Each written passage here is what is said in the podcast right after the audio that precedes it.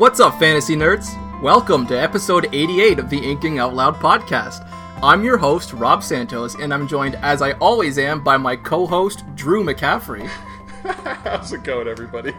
And to join us on our journey through Oathbringer, the third book in Brandon Sanderson's Stormlight Archive, is none other than Joshua Harkey of the 17th Shard. What's up, Josh? Thanks for coming. Yeah, thanks for having me on the show. I guess I should really mention...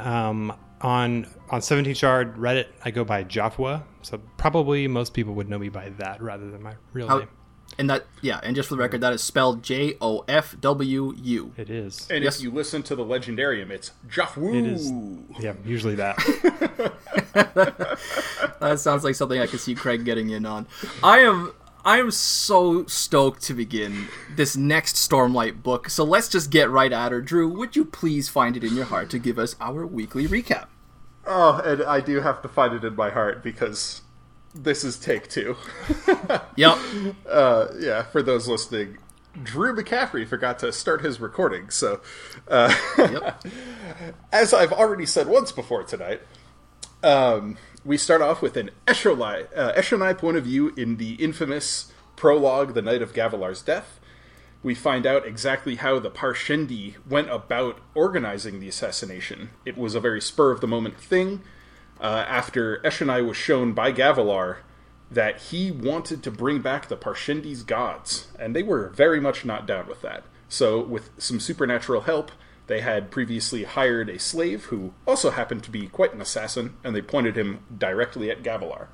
From there, we head to our main narrative, picking up after Words of Radiance, where most of the group is in Urithiru, and we principally follow two different characters' points of view. We have Kaladin, who has left Urithiru and is heading to Hearthstone to warn his family of the impending Everstorm, hitting from the wrong direction.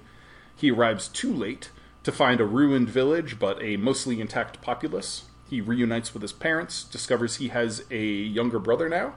He punches Roshone in the face, and then he leaves and meets up with some newly minted singers. After the Everstorm passed, he is an erstwhile prisoner of theirs, before discovering new forms called the Fused, including some Windrunner forms. Kaladin has a brief encounter with them before...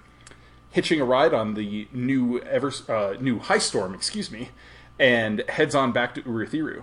Meanwhile, the whole time in Urithiru, we follow Dalinar and Adolin and Shallan as they discover Sadius has been killed, and Dalinar assigns Adolin as the leader of the investigation into the murder he committed. Shallan helps him out with that, and in the process they discover some copycat murders happening.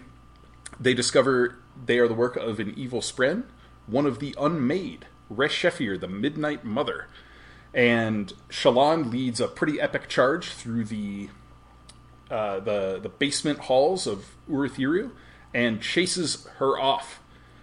But there's one more scene afterward, a new arrival in Urithiru, as Yasna Kolin returns. Ooh. Yeah, my girl Yasna, for anybody who's listening, you already know how much of a fan of Yasna I am if you've made it this far into our Stormlight coverage. I was so excited to see her finally show up there on scene in Urithiru. So ready for it, and such a perfect way to end that part with that driving line. I loved it. So, okay. Yes, indeed. Let's begin with our style points. and before we do, I want to admit that every time I dive back into Oathbringer, things feel a little bit surreal. You know, I reread The Way of Kings and Words of Radiance so many times after their release, and I listened to them even more times over audiobook while I was at work, while I was at welding.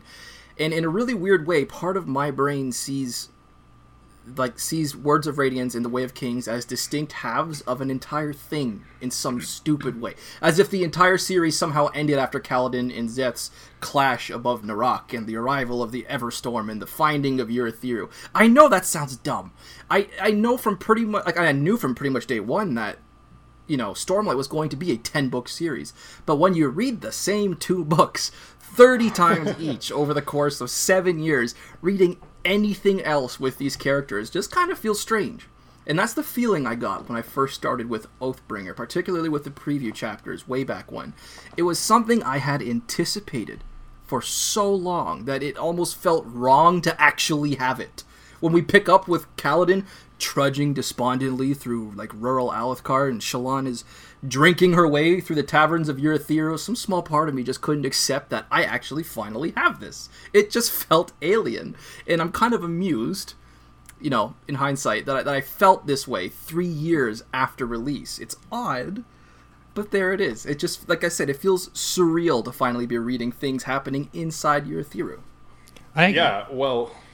I actually feel the same way for a different reason. This is actually the first book that I read like as it was being published. The other two were already published when I started reading, and so that was kind of a bit of it what contributed to it. But I think that there's a good reason to feel that way as well, because it is really a big turning point in the story. At the end of Words of Radiance, the world really opens up.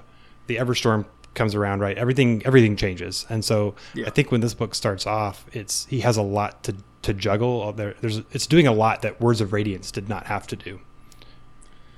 Yeah, most certainly. And you know, I agree as well, mostly because this is only my second time reading this book. I still can't believe that. That's amazing to me. Yeah, I read Oathbringer. Yeah, I picked up my pre-ordered copy from the bookstore the day it came out. I took the day off work, I went home, sat down on the couch, and pretty much didn't get up until I was done with it, you know, around midnight that night. And I haven't touched it since then. So it is surreal reading this book again. How you managed to read a book this size in one day itself. That's disgusting. It's hard to believe for me, knowing you even as well as I know you. That's, you know, that's amazing to me. A 420,000 word book in a day? 54,000? Oh, that's right. It was Words of Radiance that was like 420, wasn't it? Oh. Oh my god. No, I mean, that's always been a tradition for me, even going back to the Wheel of Time, where whenever, you know, I had to wait years for a new book to come out in this, you know, hyped series that I was so into, and I would always make sure that I could just, as soon as possible, sit down and have no other obligations for the day. But the only difference between you and I is I was taking 2 days off of work to do that. You were banging it out by midnight. Oh, man. But that's amazing to me. But yeah, unfortunately, that tradition went away with Rhythm of War, but we'll get to that when we get to our Rhythm of War episodes. Yes. But like Josh said, he's exactly right. This does feel like a new chapter where Way of Kings and Words of Radiance really are bookends to a certain kind of storyline. This is the beginning of a new one, and while it still feels like the Stormlight Archive, you know, it's still the same characters. They, you know, they're growing and changing, of course, but they're still the same characters. It's still the same world, but the kind of story it is changing from the very focused narrative we got in the first two books, where so much of it was just aimed at the Shattered Plains. And now the story, like, for instance, in The Shadow Rising in The Wheel of Time, where the first few books are pretty focused stories, this is the book that just opens it up. And now, you know, we're not just stuck in one location or two locations, if you kind of Carbranth with Shallan. Now we're seeing the world really bloom. And it's a pretty neat thing to experience, you know, with, this is Brandon Sanderson's big chance to show us what he's got with his world building. Hmm. I would say even it's not even exactly like Shadow Rising, because Shadow Rising kind of opens it up over the course of the book. Oathbringer, especially part one, has the challenge of Words of Radiance kind of kicked the door open, and now all of a sudden he has to take all that stuff that we were left with and then make something cohesive out of it and start the book off with a purpose and not just kind of ambling around pointlessly. So it's a tough thing to do with part one. I think he does a good job with it. But. Oh yeah. I mean, yeah. And so as this is kind of my first style point, and that is the structure of part one, and what Brandon tends to do with part ones in the Stormlight Archive, how he in The Way of Kings, you know, we talked about part one, and I wasn't entirely complimentary.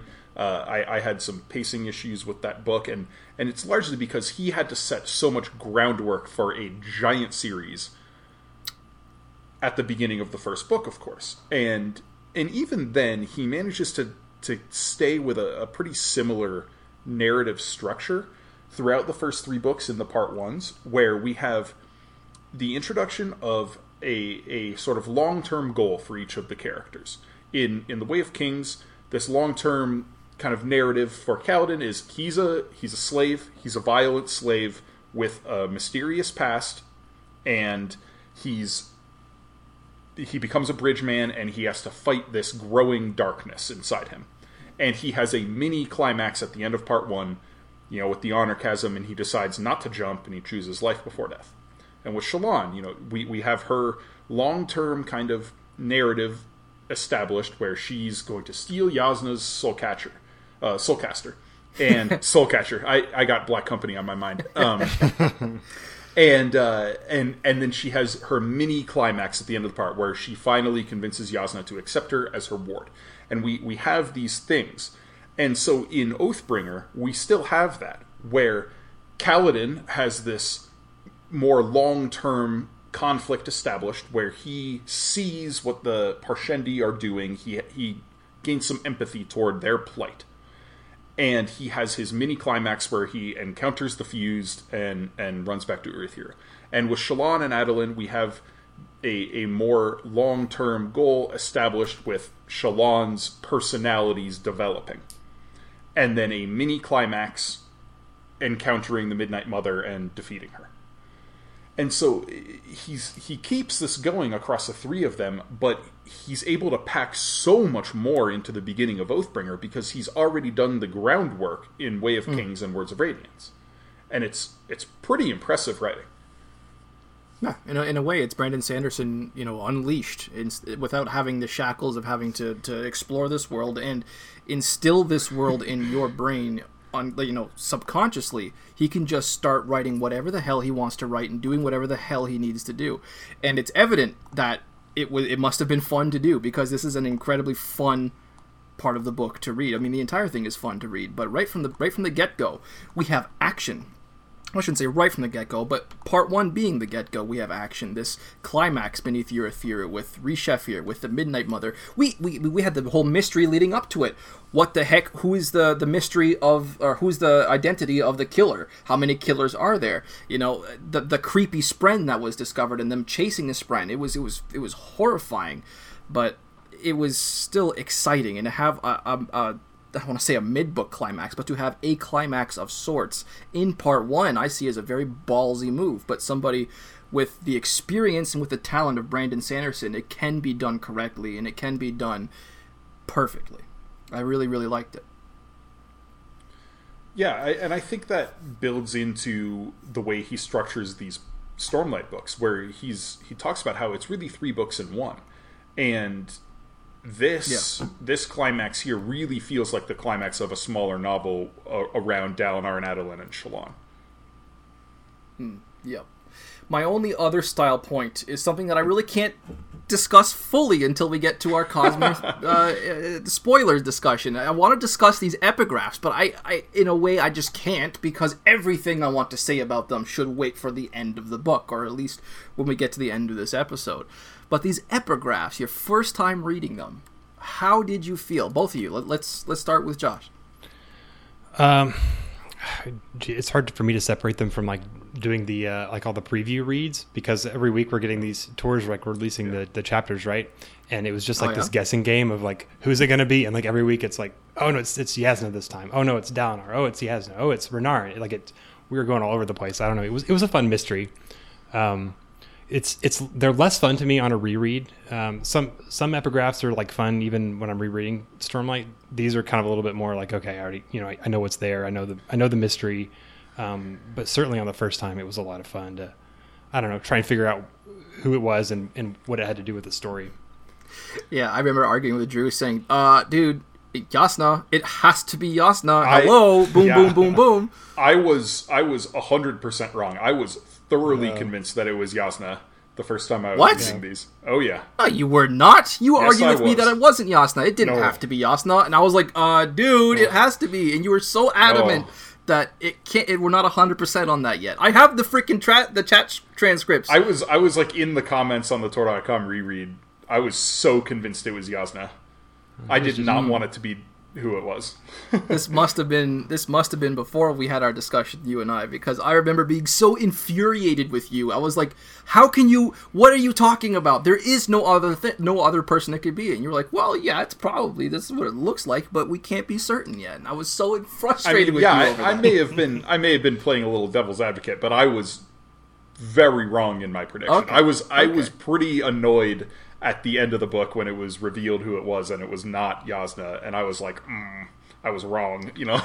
Yeah, okay, you were just annoyed about being wrong, not that it was like a stylistic mistake or anything like that. Oh, no, yeah, not at all. Yeah. That's everything I have to say today about style, because I'm just so excited to talk about characters. Anything else style-oriented that one of you two wants to get out of the way? I'm very surprised that you didn't bring this up, Rob, because you're the dramatic irony guy.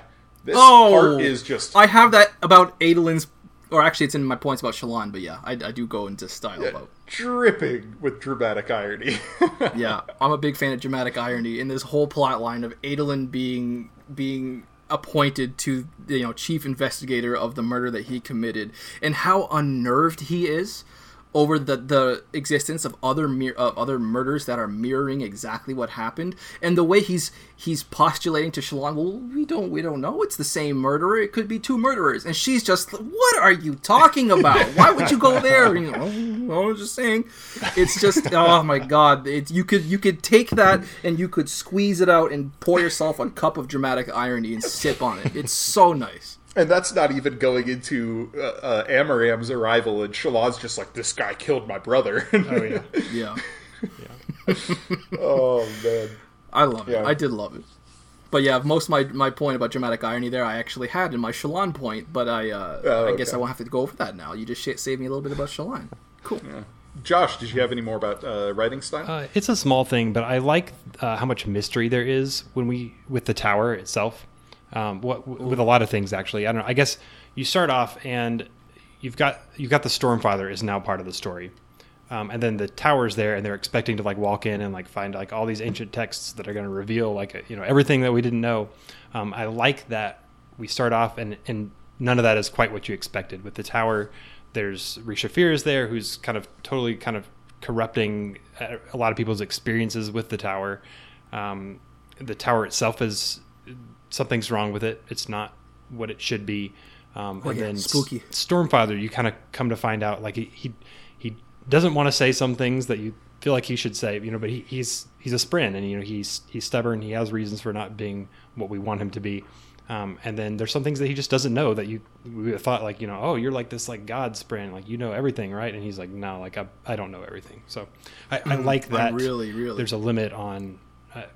There's mystery still in the story as we're starting it off. Yeah, I'm excited to talk about the Dalinar Stormfather relationship as well. I know I've got some gripes going forward there. Yeah, I mean, I think that's it's a good thing to bring up as far as style goes, in how Brandon, you know, he writes epic fantasy, but he finds opportunities to weave in other genres.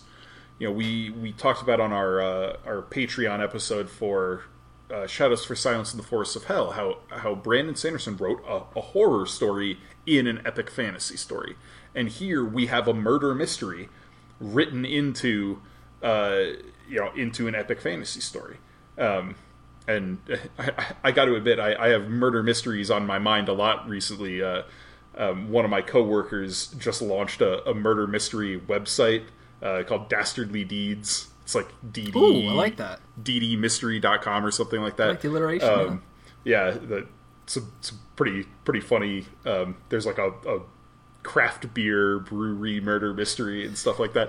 But yeah, you know, this is Brandon Sanderson writing other genres under the umbrella of epic fantasy, and that's one of those reasons that I love speculative fiction so much. Is the flexibility and how a writer can take the same genre as another writer and write a completely different kind of story.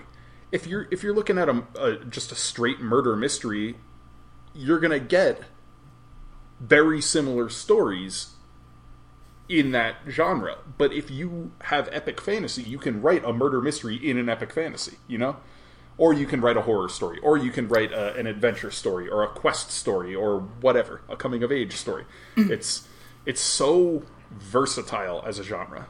Sports story. I have... Did you ever hear Brandon talk about how Bridge 4 is a sports story? There's somewhere where he talks about he compares the Bridge 4 story of Way of Kings to a an underdog sports story. I could totally see it. Yeah. I'm having flashbacks to my childhood watching Air Bud now that I think of it. No, I like that. Yeah, I have to say though, I'm getting I found it a little, I don't want to say boring, because I don't really think anything that Brandon writes is boring, but I was a little less than impressed with the fact that once again we have another mystery to start off the book with. And like for example, in The Way of Kings, in the first part of the book, it was the cut strap. Who cut the strap? Who's trying to kill Elokar?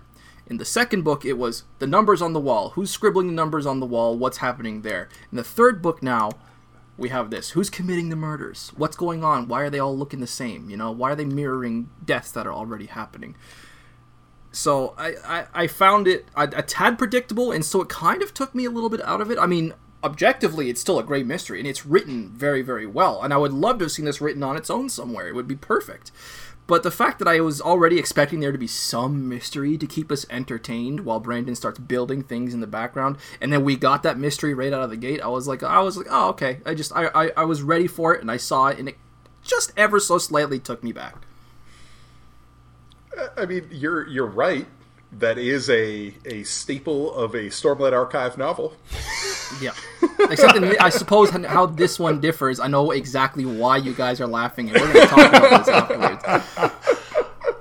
But I will say it is slightly different this time around in Oathbringer in that mystery is wrapped up in that same part. Yeah. Yep. Yeah, Raffo, everybody. Oh, man. So... Yes. It's the end of my style discussion. Okay. Who do we want to start with character? In this believe it or not, this week I started my points with Shallan. Normally I start with Kaladin. I mean, I think that that works. That makes sense. Right? Yeah, she's the most exciting character for me in this first part of book 3. She's the character that I enjoy most for this sequence. Pardon me, this is a bit of a beer burp there.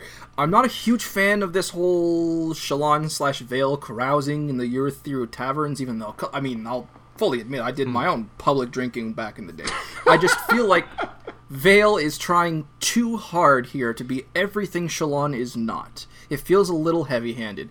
If you're going to be the exact opposite of someone else, but point for point in such detail, to me, you're not really that distinct of a personality. You're just an inversion of the first one, which I imagine, it's exactly the point of Vale. It's probably why Shallan created her in the first place. But I find that she's written Vale, like particularly with her interactions, limited as they are back and forth with Shallan, she's kind of still, she's probably introduced as a distinct person by now.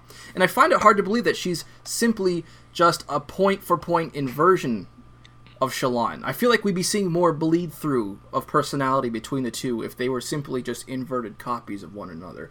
I don't know, Vale... I like Vale, but Vale and Shallan and their interaction, I don't know, I this first part of the book, just with her carousing in the taverns, took me as a little odd, but I did like it for entirely different reasons later, So. Yeah. I mean, I think it makes a lot of sense. I will say that. I think it makes a lot of sense. I don't... Vale doesn't really bother me. I think... I felt like she was developed pretty naturally over the course of Words of Radiance, and then it just... To me, it felt like a natural progression. I was actually bothered more by Radiant, because she just kind of seems to come out of nowhere all of a sudden. Sure. And then she's just sort of there. And I guess I wish there was more development of Radiant in part 1. Yeah, I agree with that. Radiant doesn't feel like she has much identity in this one. There's the pseudo Yasna-ish vibe to her, but she doesn't do enough in this part And Vale and Shallan are both very active, whereas Radiant just seems to like pop up. We get kind of hearsay that she's doing more than she is. You know, it's like, oh, but we only see the one scene when she's practicing with Adolin, and she creates Radiant for that. And then we hear, oh yeah, we've been doing more practicing and things and other situations where Radiant can take over, but we don't see them. And so Radiant is built in a lot of telling versus showing. Yeah. Yeah. I think you were absolutely right, Josh, when you said that Vale, at least, in Words of Radiance, we had almost an entire book to watch her develop. It did feel organic in a way. It didn't feel abrupt. It didn't feel forced. With Radiant, you know, if I may be permitted to use an analogy, with Vale, it feels like an entire costume change. But with Radiant, it just feels like slapping a mask on. It doesn't quite feel complete. It doesn't feel distinct enough in the way that Vale does, even though I have my own problems with Vale. Yeah, I can see what you're saying. Yeah, and I will say, I understand why this dynamic, this multiple personality dynamic with Shallan bothers a lot of readers. I personally don't have much of an issue with it. I think it's a unique kind of character conflict that Brandon is dealing with. I certainly haven't read another epic fantasy novel or series that deals with something like this, at least not to this extent, and that makes it interesting and compelling for me. But I can understand why people would get exasperated with Shallan as a character. Yeah, oh, just wait for a future episode that we're going to have. I'm not going to say which one it is because it's going to be a spoiler, but, oh boy. Anyway, with Shallan, though, and let's take, okay, Shallan, we're still on Shallan and Vale. I'll say her humor, her being Vale, I think it's kind of on point. I'm not particularly thrilled with Shallan's, you know, consistent need to say the first joke or the first quip that comes to her mind at all times. With Vale, though, I mean, not even just Vale herself, but those around her, the company she finds herself in. I found myself shocked at a particularly crude line that one of the men in the tavern tries out on Vale. And I was I was equally shocked at how casually she handles it. You know, the fingers. Brandon is clearly experimenting with a little bit more edge, I think, to certain characters, and I think he handles it well. It doesn't feel as awkward as I would have thought if you told me this was going to be a Sanderson joke 10 years ago. I would have been like, oh my god, what? No. But you know what? It fits. It actually works. I do like that it's still very subtle. It's still, the innuendo is still where everything is focused. You know, it's not blatant. It's not obnoxious. So I felt like he handled it naturally. It felt okay. Yeah, I agree, Ben. I am right on the same page with you. I think, you know, because you can never fully dissociate the author from the text, however much you may be a Jacques Derrida fan. Brandon Sanderson is a Mormon.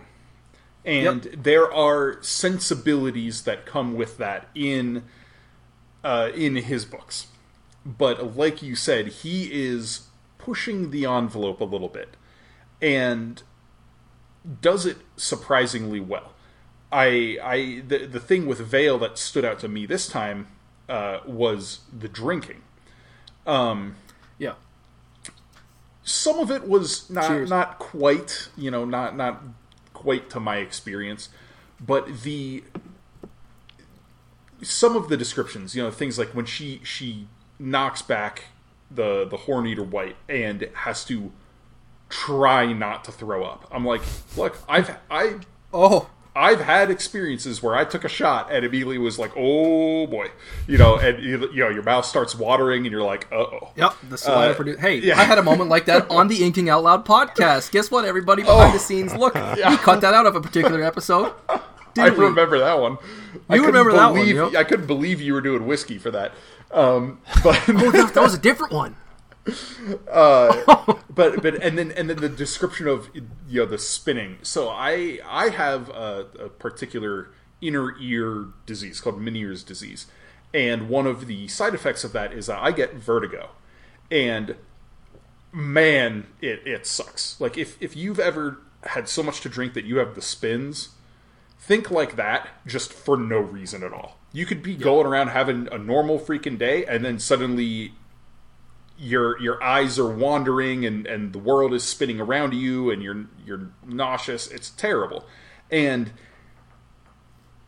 he does a pretty good job of describing, like, that kind of the spins that she experiences before she inadvertently, sucks in some Stormlight and burns off the alcohol.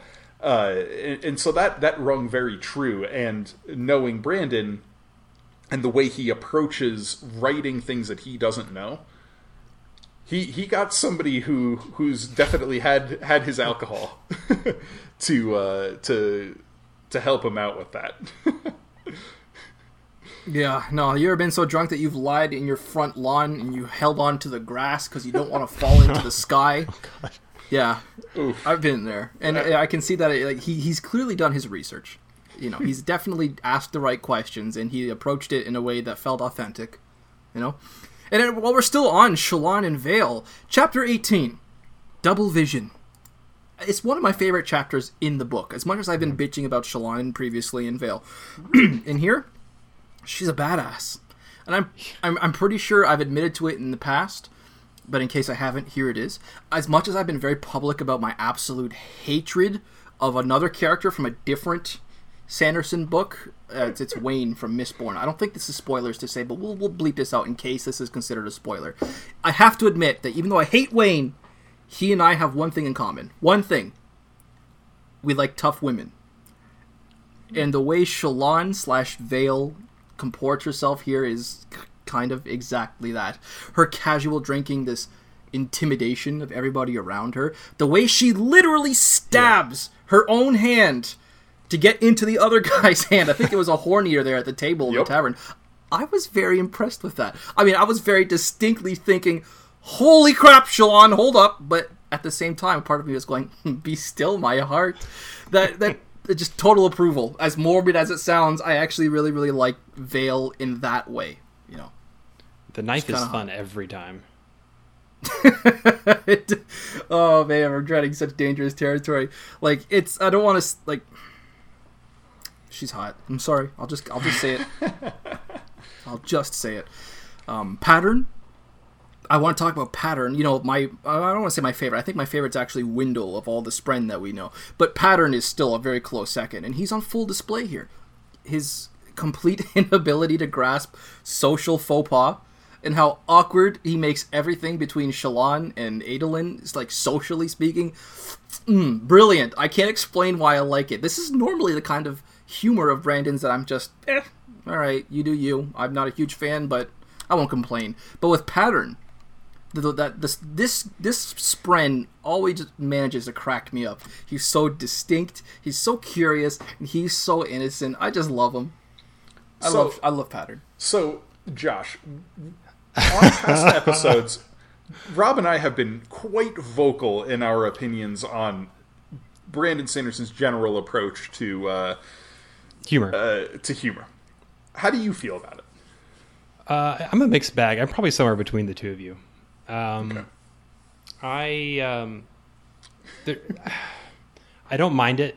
I enjoyed No Mating. That's kind of the peak of it right here. That's what we're going with this. Yep. Yeah. I enjoyed No Mating, I think, from what I recall.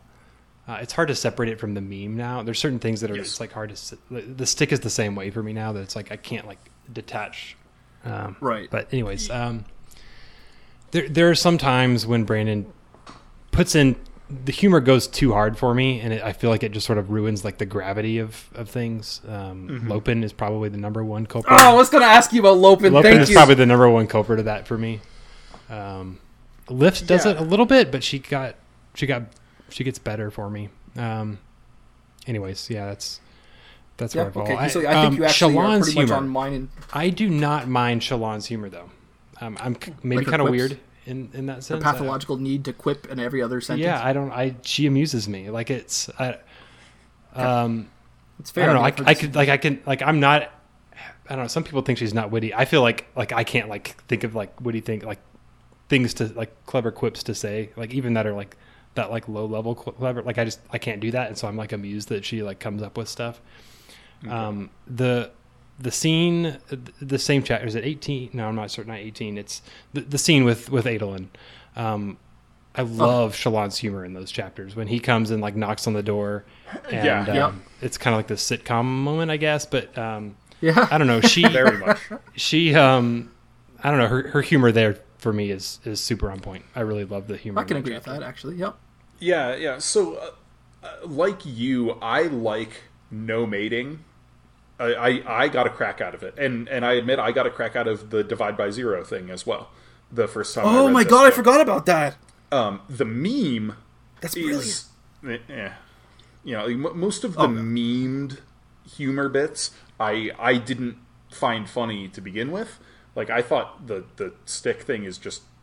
Oh my god. So dumb. But no mating. The initial instance of it, I didn't find that funny. But then when they like obliquely mentioned children later, and Pattern's just randomly on the wall, and he's like, good. No mating, you know, like that made me laugh.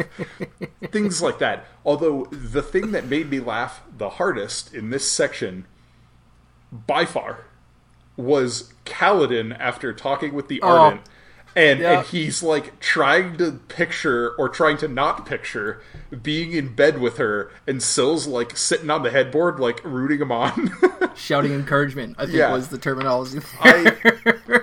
I laughed so hard at that the first time I read Oathbringer, and reading it again this time, I was like, yeah, no, that's still really funny. We like Drew said, we've spent a few episodes now, you know, griping on occasion about Sanderson's humor. We think he's an amazing author, but not everything he does lands with us, and a lot of the times it's usually with humor. But for Oathbringer, in every single thing that we've talked about today, I loved. I absolutely loved. In terms of going back to Shallan's particular humor with her quips, her constant need to quip on every other sentence, I'm a little bit on Yasna's train when she at one point blatantly tells Shallan, look, your ideas are funny, or clever at least. You have great ideas and you are sharp, but you don't need to consistently say the first thing that comes to your mind every single time you think of it. The right quip is far better. The one that you wait for is far more effective than the expected one. And I absolutely agree with that. But again, with these scenes in Oathbringer, with Shallan and Adolin, with Shallan and Pattern, I actually loved them. And again, with Kaladin and Syl, I did really, really like that one. I laughed out loud. I remember where I was. I was in the break room at the welding job, and I read that one on my phone, and I laughed out loud. I got a few weird looks like, what is this guy laughing at when he's reading his phone? But I completely forgot, and this might be why it's evident, that I didn't do a true reread of Oathbringer Part 1 for today. I'm mostly going off by memory here. I totally forgot about the dividing by zero thing. I think that one has to be my favorite joke in all of the Stormlight Archives so far. Like something inappropriate, and the cryptic has no idea what she's trying to get at. The only thing he can think of is numbers. He's like dividing by zero. I just I must have cried laughing the first time I read that. It was such a clever joke, just for how character appropriate it was. I absolutely loved that one. Yeah. Do we have any more notes on Shallan? Let's see here. What Stormlight Mystery Boom, Re-Shephir. Yeah, no, that's everything I have for Shallan. Okay, I guess I'd have to say something about Re-Shephir. I really like that scene. I think that's like the scene confronting Re-Shephir is I think my favorite in the part. I guess I don't know what I would have to say about it exactly, other than I love how I guess deep of a dive it is into like her personally. It kind of strips away. We kind of go into like this kind of spiritual realm mode, I guess, where they're kind of connecting with each other, and it just gets really honest with her trying to confront all this baggage that she keeps trying to ignore, and she's kind of having to, at least for that brief moment, she kind of has to confront and deal with it, and then she digs, you know, buries down even deeper, I think. But I don't know, it was just a really raw moment that I really enjoyed. Yeah, raw, and that's a good way to put it. And this maybe goes back to, you know, a little more of a writing style thing. That sequence is one of those just classic Brandon Sanderson, really vividly painted. You know, it's so easy to see in your mind the midnight essence, you know, attacking them, and this pulsing dark mass around the pillar, and her taking off her hand and sinking into this, you know, this unmade, very, very vivid, very cinematic moment. And, you know, I actually forgot I had one more point on writing style. In a Shallan moment. I've brought this up on previous episodes, how one thing that's very much a style choice on Brandon Sanderson's part is he doesn't like using ER for, like, qualifiers. Like, he would rather say more simple than simpler. You know, things like that. I called it out in Elantris. I called it out in Mistborn. You know, things like that, that it really jars me out of the story when I encounter one.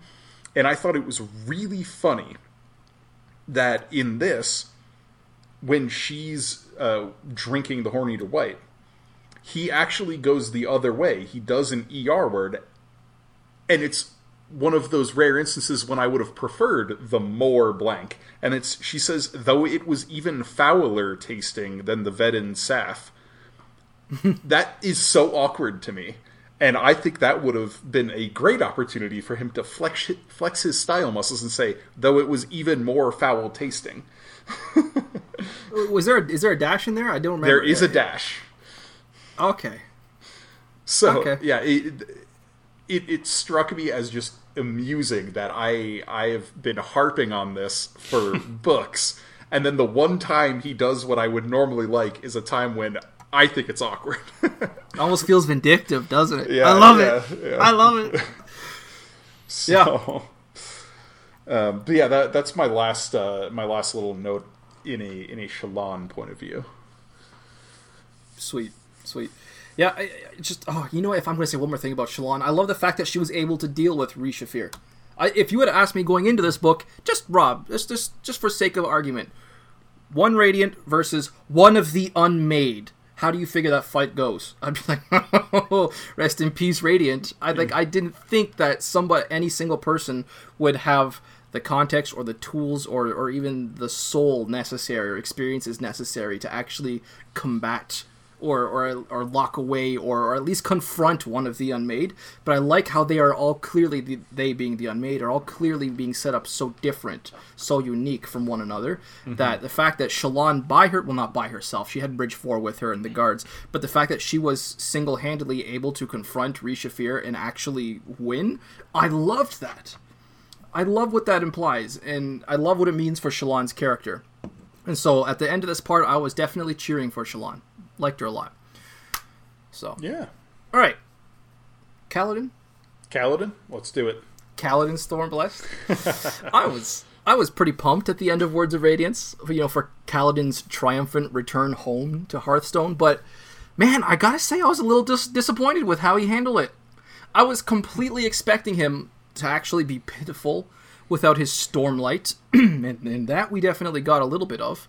Mostly as he's approaching the town, but I sort of expected him to hide his Radiant Hood, even though I didn't want him to. And with the return of the next high storm, I figured he's going to suddenly burst a light in a moment of peril, and it's going to be super badass. I figured that was going to be epic. For some reason, though, he just walks up and starts giving orders.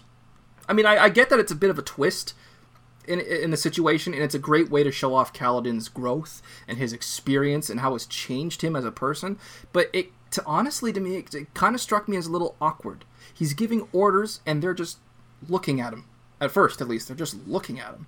And he's completely taking over the situation in way too casual of a way. His conversation with Liren, with his father, as the one guard is trying to tackle him, and he's just sidestepping and continuing the conversation. I don't know. I kind of cringed in that moment, and I have ever since. It just feels a tad too gratuitous. Maybe a bit fanservice-y, not really realistic at all. The punch to Roshone's face, however, that had me applauding. I honestly don't think Kaladin should have felt bad for that, considering what Roshone has done in the past. So, you know? I have thoughts on this. Go ahead. I do think it's fanservice-y. I do not think it's unrealistic. I think what this is anybody who's ever been bullied This is exactly what they wanted to do to their bullies. Yes. Is show them, have the bullies be overconfident and think, I'm in control here. I've got you where I want you. And then, bam!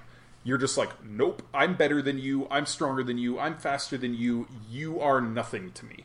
That is the desire. It's, and he pulls it off here. I mean, there are such great moments when he just punches Roshone, when he summons Syl. You know, and... Yep. I'll agree with those two. Yeah, it's...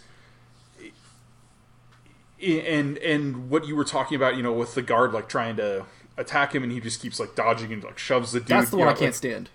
That, to me, that is... that's another level of that, like... That inner desire as someone who's bullied is to be able to just... what's the word I'm looking for? Like, inconsequentially brush it off. Where it's so far beneath you, you can ignore it and just move on, and nothing they try to do to you will have any effect. Yeah, that for me was the line. That's the line that was a step taken past the line where it was like, crossed from what I wanted, what I thought was believable, into, okay, come on now. He's literally standing still and carrying on a conversation with his father while a guard is attacking him. That was just 10% too much for me. Do you watch anime? Because that seems straight out of an anime. I can't say I watch too much anime. I've watched all the Dragon Ball. Oh yeah, well then that's a scene straight out of Dragon Ball Z when one guy's power level is but these are Dragon Ball Z characters, and he's like, yeah, but that's almost literally what the Knights Radiant are, man. Like, they're not millions of times stronger or billions of times stronger than the Rosharans, the regular populace. They're just like, you know, mythical figures. It's a similar thing. They have, you know, they're enhanced but so it but magnitude has to be, you know, obviously this is fan service, But yeah, that's exactly what that was. That was, you know, like Vegeta talking to Goku while some peon is trying to punch him from behind, and he's just like blocking everything. You know? Yeah, but the scale is not the same. Sorry, you get what I'm trying to say. The scale is not the same. I read it. I think Kaladin has a flair for the dramatic. There's a lot of times throughout the books where like he does something that's like unnecessarily dramatic. And it's fan service on one end, but at the same end, I think it's consistent with his character that he like. Sometimes Kaladin just likes to like, I don't know. Yeah, I mean, it would look cool on screen. It definitely would. Yeah. It absolutely would. I don't know. To me, it just felt a little unrealistic. I mean, if this was on the field somewhere and he could just lash the guy, you know, 20 feet back or something like that, or make him float in air so that he's just punching and he can't move, I can see that. But they're in a confined hallway. And this guy weighs presumably just as much or more than Kaladin. How much room is there to constantly be dancing around this guy while he's trying to carry on a conversation with somebody who's in the room next to him or in front of him? It just, logistically speaking, when I'm planting that in my mind, it doesn't seem to work. But, I mean, a lot of people love this scene. It could just be me, you know? I will fully admit that this could just be a problem with me. It's the same thing as the end of Words of Radiance when Zeth lashes Dalinar to the sky, and then Kaladin like slowly lowers him down, like gives him enough time to land, and then he comes like flying down like a meteor, and light explodes, and he's like, "I claim your life." Like that's like such a like over the top. Like on one hand, it's Brandon doing fan service. On the other hand, it's like to me that's just like that's how Kaladin is. Like he just likes to be unnecessarily dramatic sometimes. I can't get out of my head the picture of him just. Lashing that guard halfway upwards and just watching him struggle while he's floating in 0G. That would have been way funnier, I think. He didn't have Stormlight to do that, but he had to hang on. Okay, fair enough. Yeah, he had to hang on to the to his reveal that he was a idiot. But like everything, and I still want to talk about this return to Hearthstone sequence. It feels a little forced and again awkward for me as a whole. I don't buy, and this is where I. People may start to if you haven't disagreed with me already, you may disagree with me on this point. I don't buy for a second that one of his first thoughts upon returning wouldn't be about Laryl. Sure, he was worried about his family. I get that the scope of his life has dramatically changed, and I find it to be an incredible stretch to believe that the girl who for all intents and purposes, was his first romantic interest ever, who would have influenced and shaped him at such a vulnerable time in his life, would just totally have been forgotten. Especially when the guards start referring to the Manor's Lady. Especially when his greatest dream as a young man was to win shards and become a Light Eye so he could be with her, and then he literally went and did that. Like, yeah. Of course he would be thinking, like, whoa, what is going to happen if I show up back in Hearthstone and I have a shard? Yeah. Like, and they start referring to the Manor's Lady, and Kaladin still doesn't put it together. I was pulling my hair out. Well, pulling my lack of hair out. I just shaved my head again a week ago. But when Laryl arrives on scene, and he's suddenly so surprised to see her. He's shocked to find her there. I'm just going, no. Not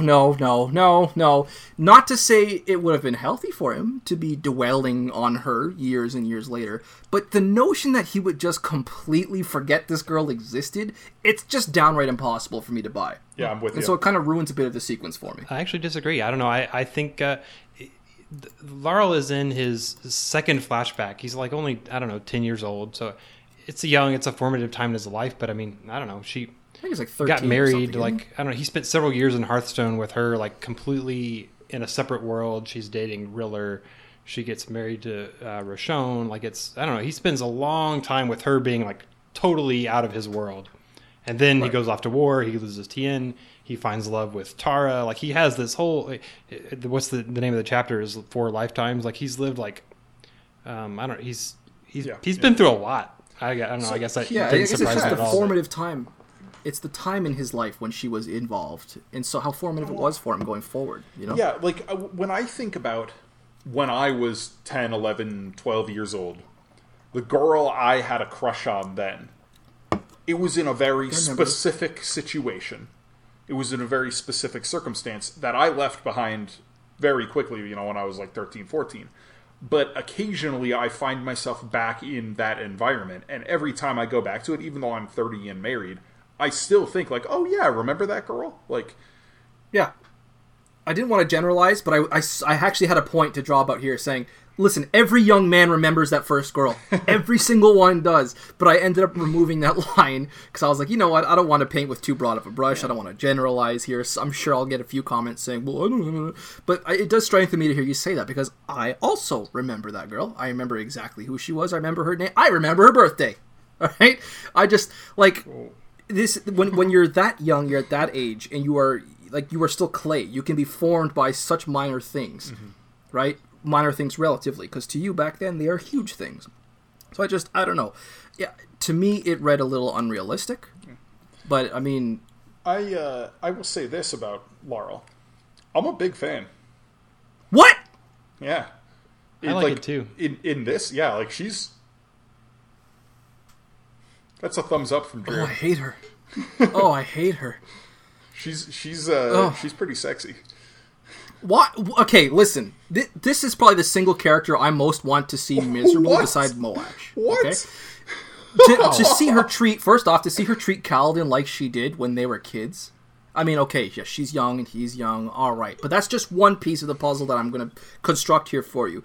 The way that upon Kaladin's return, his triumphant return, if you want to call it that, to then insult Tien's death as if it were somehow equal to Roshone getting exactly what he deserves and pushing it on Kaladin's father. Oh my god, I was so indignant on Kaladin's behalf. And I hate that he doesn't challenge her on it. When he's like, look, he sent my brother, he conscripted my little baby brother to war and got him killed. And she's like, well, yeah, but your father was disparaging my father, or my husband, against the whole town and making the whole town distrust him. As if that's even remotely on the same scale. It pissed me off when I got that. I was like, why would you not... But then Kaladin, of course, he has his moment of maturity, his moment of clarity. He's like, you know what? I'm just not going to challenge her on it. It's not worth it. It's just not worth it. But... it's moments like this that make me go to hell with this Kaladin sequence. I'm probably just going to skip it going forward. It pisses me off too much. Miss me with that shit. Wow. So how do you feel about Kaladin with the Parshendi? Because I don't care for it. Like, yeah, I'm super bored in those chapters. I will say I don't care for it at all. This is my least favorite part of Oathbringer. Like the encounter with the Fused at the end is neat, and the storm wall. that he makes. That's neat. But his brief scenes with the group of singers, I just... And part of it is because ultimately it feels so meaningless. Like, it's like bringing up the topic of moral relativism, which I find tiresome. And in the narrative, this has no resolution for him. Like, it's just a frustrating sequence. And I don't know. I liked the Hearthstone stuff way more than I liked his chapters with the singers. I'll say something that may be pretty unpopular, but I don't care for the Parshendi at all. I mean, I don't want them to die as a people. They don't deserve that. But I've never been invested in a invested in a Parshendi character. Never. I don't care about them. They just don't... I don't know. I mean, we haven't gotten there yet, but there are a couple that I'm interested in. But go ahead. What's up, Josh? I do enjoy that his sequence. It's less... I enjoy it less for the Kaladin moments because there's not a whole lot there from him. I mean, it's just Kaladin being Kaladin, right? He just gets stuck with some singers, and then he like just sort of bees himself and helps them out the way he helps out whoever else he would. I enjoy them for what it shows about the singers, I guess, because it was... I don't know.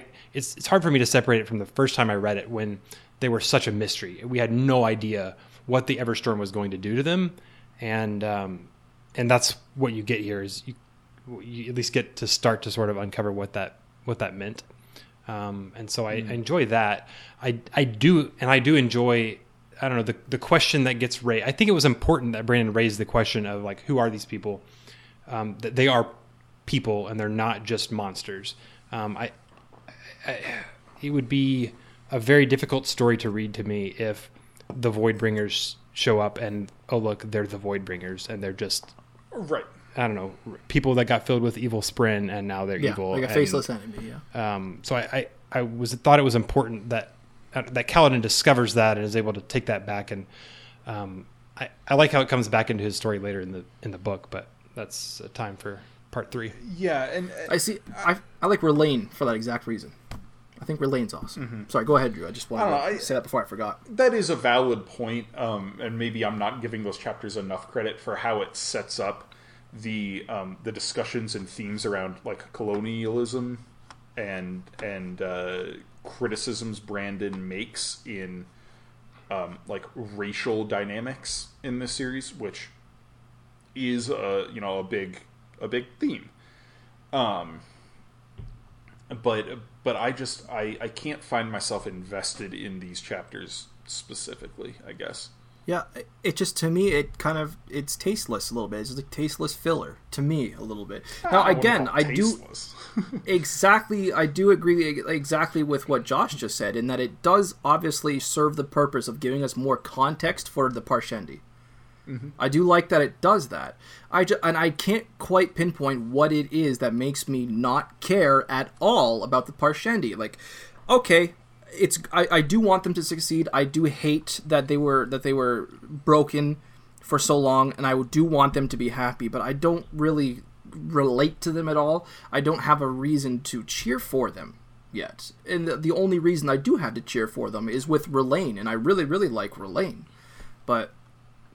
You know, I am just a tad bit bored with this Kaladin sequence while he's specifically with the Parshendi, until we get that epic final moment where he forms the windbreak out of Windspren in the storm immediately after that. I was like, okay, so I dig Kaladin's journey, if you want to call it that, for part 1 here.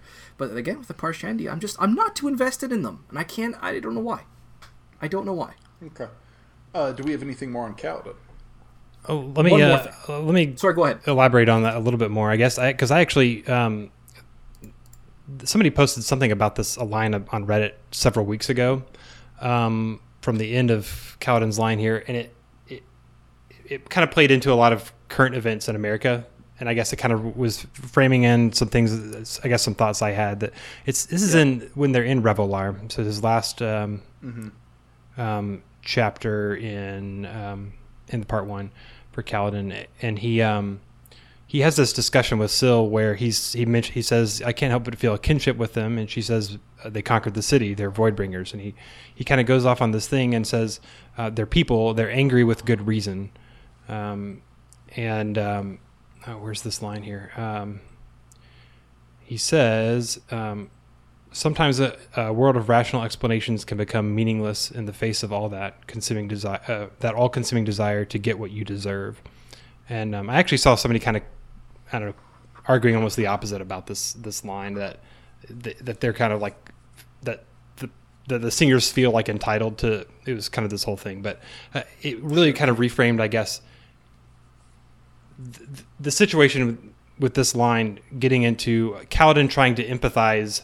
He's got this experience of being a slave. He's been mistreated, not to the extent that they have been, but he's kind of trying to empathize with them. And I think it's interesting that, like, I don't know, we're sitting here and I don't know if it's because we're humans or because we're like all the protagonists that we know are like humans, and so like they're the good guys, and we don't sit here and see the singers attacking and say like, oh, like this is fine, like let them just walk all over. You know, we want the good guys to have their land back, but at the same time, like, what is the right solution? Like, what are we supposed to do with this? And I love that Oathbringer is getting into these issues of this, like, tremendous injustice was done to this entire race of people, and all of a sudden the tables have turned, and I'm curious to see what is Brandon going to do with it, because like there's no good answer, like there's no clean way to deal with any of this that's going to happen, and I guess I'm excited that Brandon is like willing to go into that. I have no clue where it's going to land, but I don't know. I love that the Kaladin's getting to see this and kind of experience to really point out how challenging this issue is. That he doesn't know what the right solution is. That he knows how they feel, and I don't know. I just love that Brandon's getting into that with the story here. It's just like you. I love the fact that he's willing to dabble. I respect the fact that he leaves it open to interpretation. And I'm kind of interested to see where it goes, just like you are. So that is a good point. And these are topics, you know, I admit we have mostly stayed away from on Inking Out Loud, but it's really tough to stay away from it in Oathbringer specifically, because this is such a central theme to this book.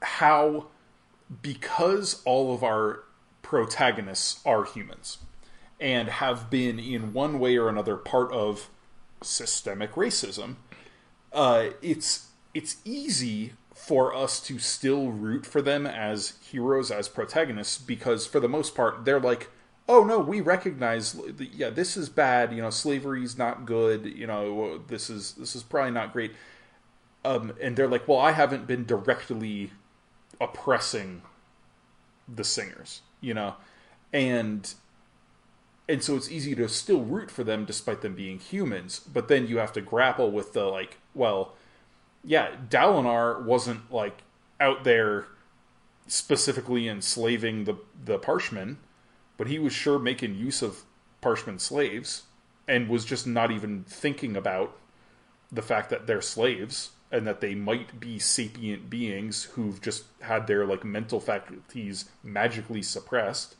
Navani similarly, you know, like it is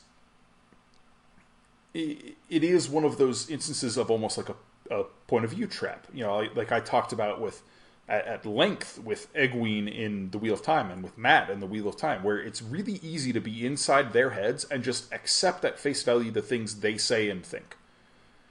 But when you step outside of that point of view and start digesting the greater perspective and realizing, wait a second, these people may have more flaws and more problems to them as people than we're willing to admit, because we're so deeply steeped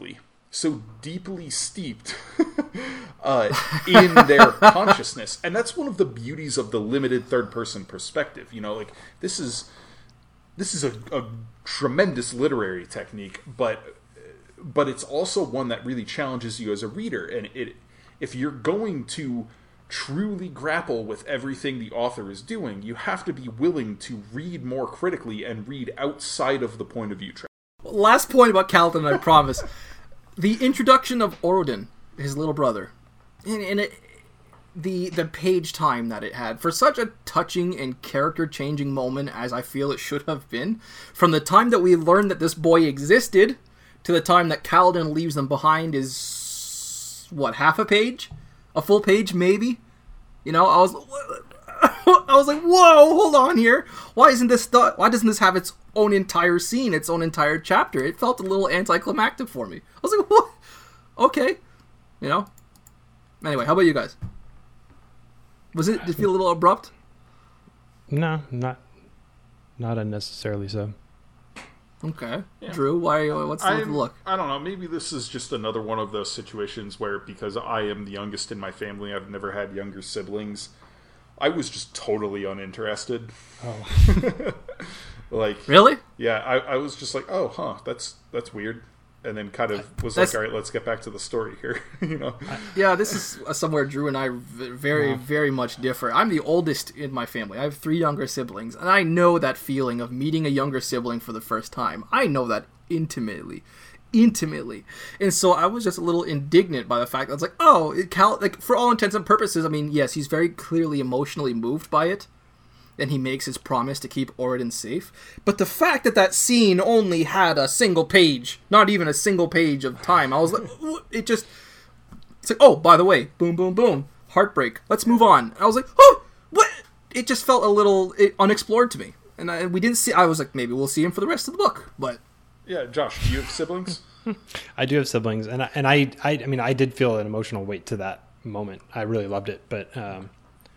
I guess I just didn't know what else to expect from it. I didn't really want him to just like sit there and like, I don't know, play chew toy with his little brother. Fair enough. Yeah. Fair enough. Yeah, I think I fall more toward Josh's end on this opinion. Cool. All right. Dalinar? Sure. Should I wade into this one? Yeah, okay. I don't have a ton to say about Dalinar, surprisingly. What? How can you not? And that is mostly because his flashbacks in this part, like on a reread, I was not interested. I was just not interested. Like, really? This is a really interesting thing, like a phenomenon I've discovered with myself as a reader. Full-on battle scenes don't really do much for me anymore. There needs to be some sort of really dynamic character movement going on. And I'm not saying that there isn't any character progression with Dalinar's flashbacks. Just that there's not a whole lot. There's usually each one of these flashbacks has like one pivotal moment for Dalinar. And then like 15 pages of battle scenes. And I'm like, there's only so many times I can read about, oh, he swung his shardblade and burned out the eyes of 10 guys. Before I'm like, okay, yeah, skim. Like, and part of that is because Brandon, there's this ineffable, like, characteristic of Brandon's fight scenes where some of them, as I said earlier, are super vivid to me. Cinematic, beautiful, well-realized in my head. And others, I'm just like, eh. And Dalinar's flashbacks in this part are very much in the eh category for me. Rob's about to blow a gasket. Yeah, before I jump on that, I'll give Josh his chance. What's up, dude? No, I still enjoy them. I like Dalinar in part one does not have his story doesn't have a whole lot of cohesion to me. I think he just feels like he's kind of stumbling around. It's frustrating. All of his like political endeavors are really frustrating. Yeah. So I do enjoy the action that his flashbacks bring to give his character a little bit of movement. It's interesting to see. It's nice to see Dalinar doing something amidst everything else, where he just sort of doesn't know what he's doing with the politics. So I enjoy them for that. I also enjoy them for the way that it sets up him as the Blackthorn to all these people that he's trying to do the politics with. The action itself, it works for me. I enjoy it. No, I'm with you on there. For years and years before this book was released, Fans, from my understanding, kept hounding Brandon Sanderson with questions about Dalinar's past, about the kind of man he was supposed to have been, and I remember, like everyone else with my similar mindset, finding it kind of hard to believe that mid-20s Dalinar Colin could have been as ruthless, as brutal, as downright animalistic as he was reported to be. And I was so skeptical whenever Brandon would assure fans and readers that, yeah, no, Dalinar was not a pleasant person. You are not going to like what you see. He's even younger. He's actually only 19 years old, yeah. I think, in this chapter. Starts like, what? Really? Yeah, it starts with him as a teenager. He's super young. Yeah, I thought he was mid-20. Well, yeah. Then again, on Rosharan years, he might be like 21 or something. Like yeah, that. I don't know. Yeah. But I didn't realize he was that quite. I thought he was like 25 in the first. Yeah. No, damn. Okay, I'll be damned if he wasn't like, if he this time he being Brandon, if Brandon wasn't totally right about that, about us being horrified at the exactly the kind of man that Dalinar was at that age. What a character this guy is! It's not a comfortable read. It's gritty, it's dark, it's very surreal to see someone like Dalinar Colin, who we've grown to love, spitting blood into the eyes of his opponents, and slaughtering helpless boys on the battlefield who are crying out for their mothers, enjoying that, enjoying the killing and the breaking of wills. It's disturbing, it's so very disturbing, and the contrast, in a morbid way, I find to be gorgeous. Like, in chapter 19, he calmly just, and I quote, strolls out into the storm after the feast, well, during the feast, to retrieve the knife he needs to eat pork, you know? And the way he continues to eat with the knife after it goes into someone's body, right? Like, oh my god, I was not ready for this kind of experience either, you know?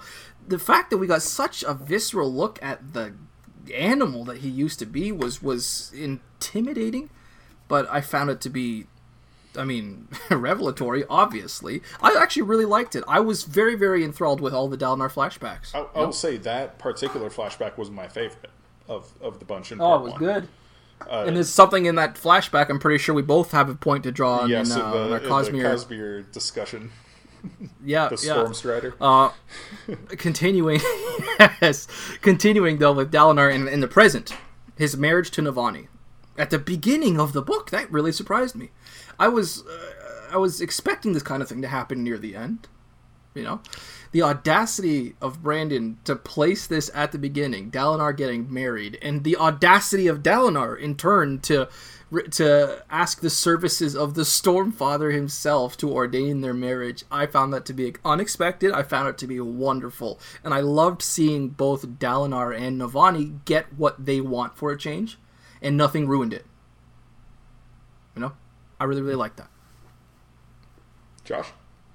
All right. I'll comment on Navani. I kind of felt like the wedding happened like too fast for me. A little abrupt. I agree. Yeah. I don't know. This is partly from my carrying over from my wife, I think. I don't really pay too much attention to romance when I'm reading. I think I just sort of take things as they're given to me. And she's kind of infected me with this like sense that like that Dalinar and Navani's relationship is kind of too like... It's too much tell and not enough show with how they feel and interact with each other. Yeah. And so I guess now as I read that, like it just kind of feels like the wedding is just sort of, Brandon's just like, well, they're married now. They really love each other, I promise. You know, look at how much they love each other. And so I kind of find myself wishing that it was a little bit more like of their relationship developed and then the wedding kind of happened a little bit more slowly. But yeah, I don't feel too strongly about it. The whole thing, like ever since she showed up in Way of Kings, the whole thing felt just so inevitable that when they finally got married, I was kind of like, oh, finally, now we can let them have their own character arcs, you know? Yeah, okay, that's fair. And that made me, you know, that made me relieved that it happened so early in this book because I felt. The possibilities for each of them as characters opened up a lot more when they didn't have to constantly worry about, oh, is Dalinar going to let Navani seduce him? Oh, you know, like, yeah. I'm extremely thankful that there was not a how are Dalinar and Navani going to work around the Ardents and get married over the course of the entire book. Yes. I have a question maybe you guys can help me with. It just occurred to me now. So Navani specifically says to Dalinar right before they get married, or right before he at least proposes to her in that stupid, awkward way of just like a shrug and a raised eyebrow. She says to him right before that, your stubborn inability or your stubborn refusal to get seduced is making me question my feminine wiles. But was there not a point in Words of Radiance when Shallan is talking to Pattern and he tells her that he was spying on Dalinar and Navani, and then they got really close and then they made some interesting noises, and I will reproduce those if you want. She goes, no, way too private. What's going on there? I thought so. I had assumed they had already, for lack of a better term, bumped uglies. So my impression from that was they weren't having sex. It was just they were like just making out. Yeah. It is kind of amusing that these different Spren are like spying on or trying to spy on people having sex so they can learn about humans. They're just like so confused by the concept. Like Syl too. She's like, I've been doing research. Kaladin's like, great. Yeah. I spied on Sabariel in the bath. I think that was cryptic, and I was like, I think that was Pattern. And I was like, oh god. Not an image I need, but yeah, I'll say again though. There's something. This is very similar to my point bitching about Kaladin in the hallway with the guard and how I don't really buy it. There's another part here with Dalinar in his present. Dalinar sparring with the ardent Kadash while also simultaneously having a span read conversation through Navani with Queen Fen thousands of miles away. I mean, it sounds cool. It reads cool. But all it takes is 5 seconds serious thought to realize it just doesn't really work.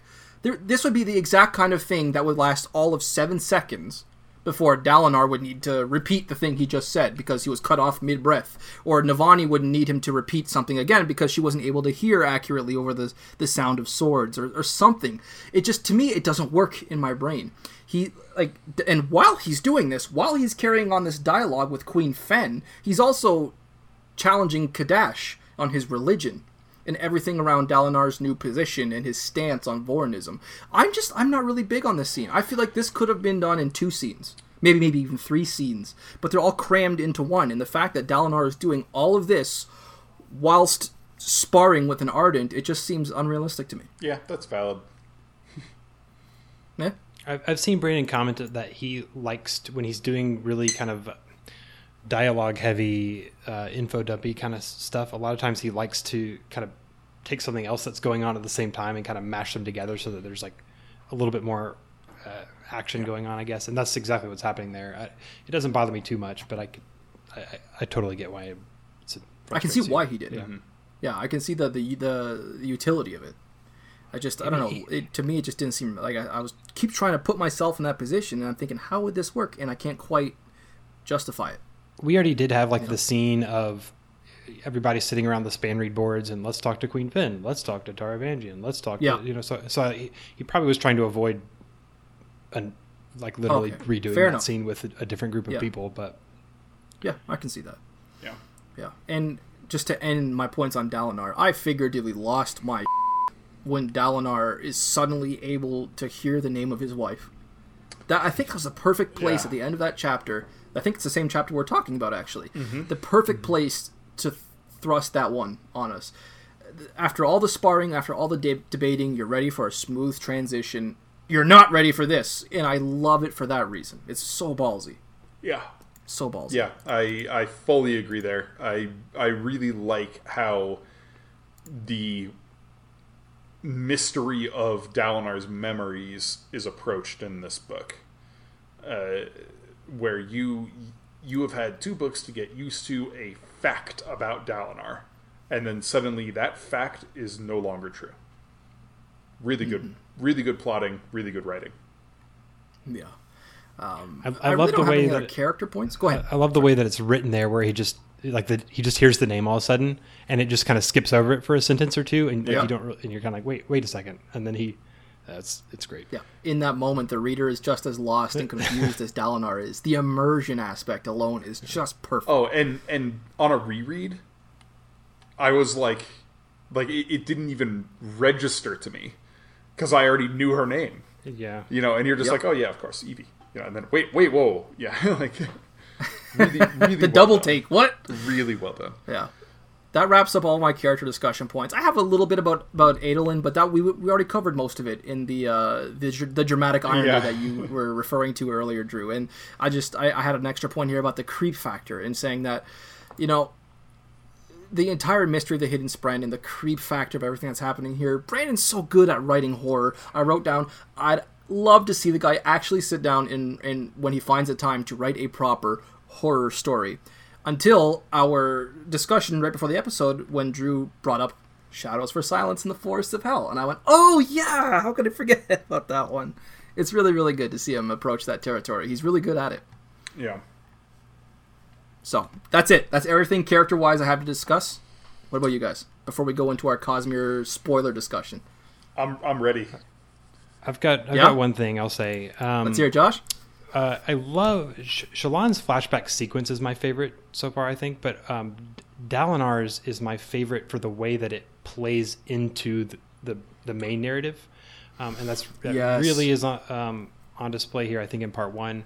In particular, I love the juxtaposition of violent Dalinar in the past, trying to unite Alethkar with the sword, compared to Dalinar now trying to unite everybody with politics and peaceably. And it's someone actually, I think, in particular points out that when he wins Oathbringer, that he's like, you know, this is the Sunmaker's sword, and they point out that, you know, that this is the sword that the Sunmaker used to unite Alethkar. I think is actually even explicitly mentioned, and that's just juxtaposed with Dalinar in the current timeline having Oathbringer, and they kind of rediscover the blade, and he gives it back to Aelai. And I love the symbolism of that, and I love that, I don't know, just this picture of, again, just Dalinar in the past uniting with the sword compared to giving up the sword, doing away with it, trying to get rid of it. And it continues to play throughout the rest of the book. It's kind of his story here, but I don't know, I love how that's set up and picked up in part one. Kind of just blew my mind there, Josh. I wasn't even considering that. Yeah, I'm going to watch that going forward. Holy crap. It is really good, and it's a similar thing to what Brandon does in Warbreaker. If you've read Warbreaker, go back and check out our Warbreaker episodes. I talk about this idea of kind of inversion and duality and how certain plot beats are mirrored chapter after chapter, or even sometimes scene after scene within a chapter. He's doing something very similarly clever here, and I am here for it. Yep. Sweet. Shall we take off the spoiler gloves, talk about Cosmere as a whole? Yes, please. All right. So if you're listening to this, you haven't read the rest of Sanderson's Cosmere, that being Mistborn Era 1 and 2, Warbreaker, Elantris, everything in Arcanum Unbounded, including Secret History and Edge Dancer. This is a great time to skip forward to the end of the episode and listen to the final draft. Yeah, and now, Josh, I know this isn't exactly your favorite thing to talk about. Okay, that was so. It took me 3/4 of that to pick up on the sarcasm. I was like, uh-oh. I really don't care about the Cosmere. Yeah. Yeah. I'm going to start off. Actually, quick question. Do you guys you're not doing Rhythm of War preview chapters, are you? Are you trying to avoid that? I figured we'd stay away from those today because I didn't know, actually, Josh, if you had read those. I didn't realize you were a beta before we started. So I didn't write down anything that way to talk about. I'm trying to stay away from Rhythm of War. Yeah. I don't know that I even have anything necessarily particular to say. I just wanted to make sure that I didn't... I actually did. I had one point that was going to harken back to one Rhythm of War thing, and I was like, oh, no, I can't say that. So I erased it. I have multiple things highlighted that I'm like, I'm just going to save this for when we do our Rhythm of War episodes. Which is next episode, or at least part one for me, because I've only read parts 1 and 2. I haven't even finished part two. Next episode for Rob and me in the actual chronology, like, we're going to finish recording tonight, and then... record Rhythm of War Part 1 in like an hour. Not next, that will be released for our listeners. Our Rhythm of War episodes will come out. If you're listening to this, the next episode, of course, after Rhythm of War is Oathbringer 2. But I just got my advanced reading copy of Rhythm of War, not to brag. And Drew and I are immediately jumping into Part 1 as soon as we finish this episode of Oathbringer Part 1, just to make sure that my impressions are fresh for that one. Yeah. So anyway, let's go back to Oathbringer Part 1. I'm going to gloat for 2 minutes here about a particular theory that I got right. During the period of Oathbringer preview chapters leading up to its release, I think it was that June of 2017, I spun out a hypothetical on our Cosmere Theories Facebook page. I noticed an odd little detail in Chapter 3, when Dalinar is engaging the Crown Prince, and he gets his nose broken for what I think it was the first time he got his nose broken. In that moment, he feels, and I quote, "an emotion that stirred inside of him. A fire that filled the pit within. It washed through him and awakened him, bringing him clarity." In that moment, my brain immediately went, "Ah, I wonder if that emotion could have been hate?" And right in that moment, Dalinar looks up, his vision returned as the Bright Lord, who had just retrieved his knife, looked up and started, stumbling back. He seemed horrified. So I rushed to our Facebook page, and on June 17th, 2017, I know that because I looked up this post just now, I proposed that in this moment, Dalinar's eyes were glowing red. And that was why his opponent seemed so frightened right before he died. Fast forward about 5 months later, we got the book. I got to the part near the end when Tenelon seemingly betrays Dalinar, which I'll have more theories on when we get to that episode. And sure enough, he makes his nightmare walk back to his armies at the Rift, and we see it, his eyes glowing red. I think it was chapter 75 when that happened. So, boom! Bullseye. Nailed it. There's my gloating. I love it when you take the time to gloat on your theories, because it opens the door for me to gloat about my theories. Go ahead. Oh, well, I'll say I don't have any theories to gloat about this week, but I do have a question. And it was just something that popped into my mind when Gavilar and Dalinar are talking, and Gavilar asks, "Why are we here fighting? Is it for honor? Is it for Alethkar?" And Dalinar just shrugs. And he says, "We can't just keep acting like a bunch of thugs. We can't rob every city, blah, blah, blah, blah."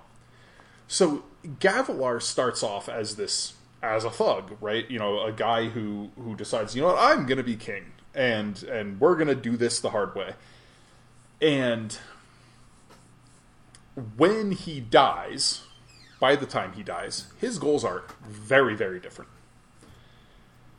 He's messing with, you know, these cryptic gems with void light and potential void spren in them. He's dealing with heralds. He's involved with the Sons of Honor. I want to know how he got involved in all of that. How did he go from baseline, "let's make me king," to Cosmere? Like, how the heck did that happen? And yeah, it's a little odd. And I can't even say that there's an easy way out for us to find this, because yeah, we're going to get Gavilar's point of view in the prologue for Book 5. We've known that for a while, but we're not going to get flashbacks from Gavilar in any of the books. At least that's not the current plan. I want those puzzle pieces filled in. Yeah, so many people who knew Gavilar have been remarking upon how his personality changed so much near the end. Was it just? And we even get to see it. Was it just because of the visions? Obviously, he was getting visions from the Stormfather, but yeah. But that seems so small. Think about what Dalinar knows. Yeah, having gotten all these visions. Dalinar's been getting the visions, and he didn't get involved with all this insane stuff, and he'd been getting the visions for a while. You know, like, could have been his ties or his relationship with Taravangian, because we know Taravangian was involved a little bit. But at one point, oh no, I'm thinking, that was all after Taravangian. Right, Taravangian didn't go to the Night Watcher till after Gavilar died. I was just thinking of Amaram in the cell in Words of Radiance with Telenalat saying, "We've done it, Gavilar. We've finally done it." Yeah. Right? And the whole thing about the Sons of Honor. And I was about to say, you know what? No, I can't say that because that's... No, never mind. I'll really, really quickly, but... All right, Josh. I want your thoughts on this. Yeah, I think one thing I'm looking forward to in this reread is I want to try and pay a better attention to Gavilar, because I think through Dalinar's flashbacks, you can... Brandon's like dropping these like little hints of like his personality changing. Yeah. I don't think it's going to be, because like I feel like I tried to pay attention to that the last time, and I don't remember it being particularly clear. So I'm not expecting to find an answer exactly, but to this question. But I think that it's a very gradual thing. My guess is that he started off, I want to unite Alethkar, and then he's kind of his dream gets bigger and bigger and bigger. I think that he hits a point where he just becomes really introspective, and he's trying to like figure out like what's my legacy and figure out like who he's trying to be. It's got to be attached to the Sons of Honor. I think that at some point in his search for discovering who he is and what his legacy is going to be, he connects with certain people who are Cosmere aware, who know things. And I think he kind of becomes enlightened on some certain possibilities, and then clearly he's trying to do something. So I could see potentially, you know, some moment in Gavilar's life where he has a conversation with Rastari's. Sure. And that sets him on a path. I do wonder how the visions fit into that. I'm skeptical that the visions started it, because I don't think the timeline makes enough sense for right. He would have been having to have visions for forever. Yeah. That almost makes me wonder, like, how did he get the visions in the first? Like, this is kind of an interesting question of like, what was it that made Stormfather give him the visions? Is it literally just like the uniting thing? I always thought he might have been a proto bondsmith before he died, but that doesn't seem to make sense. Yeah, I always assumed it was just because he was trying to unite Alethkar that the Stormfather is like, oh, this dude's a possible candidate. Because we know he wasn't the only one who was getting visions. Because we have a death rattle from some dude who was getting visions. You know, I don't know. Gavilar is just such a freaking enigma. I was going to say, he's such a freaking enigma, exactly. And I can't wait till we discuss the Rhythm of War prologue. But let's see. Oh here. Man! So let's talk about it now. Something that you referred to earlier, Drew. The Dalinar flashback, chapter 19. Dalinar steps out from the feast during a high storm to find his knife. He talks to Teleb really quickly and realizes, oh, storm it! You're right. You actually gave it back to me. And he trudges back through the high storm back into the feast.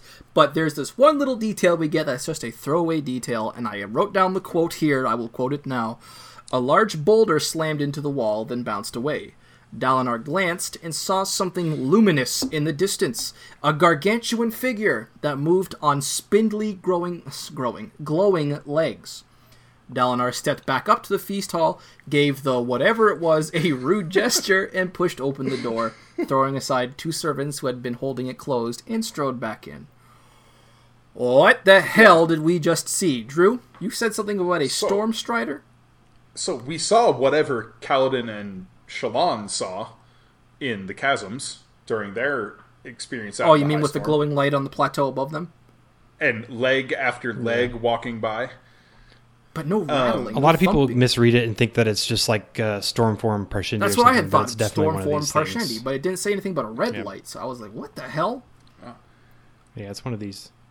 So Josh, what's the current theory from the Shardcast crew on the Stormstriders? The Stormstriders is something I feel like that everybody has, like, that nobody knows what to think about. I don't know.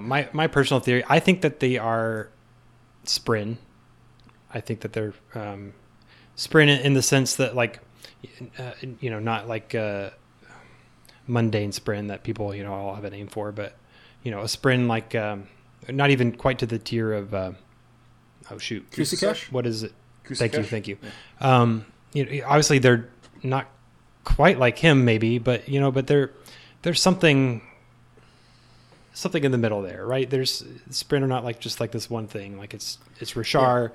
There's some sort of invested entity that exists. They clearly followed through the storm. I have no idea what they are beyond that. Like, I think that we know. Sorry, go ahead. Well, I was going to say, Rob, in some of our past episodes, we've talked about the sheer number of myths and stories and things about the fact that there are things in the storm. Yep.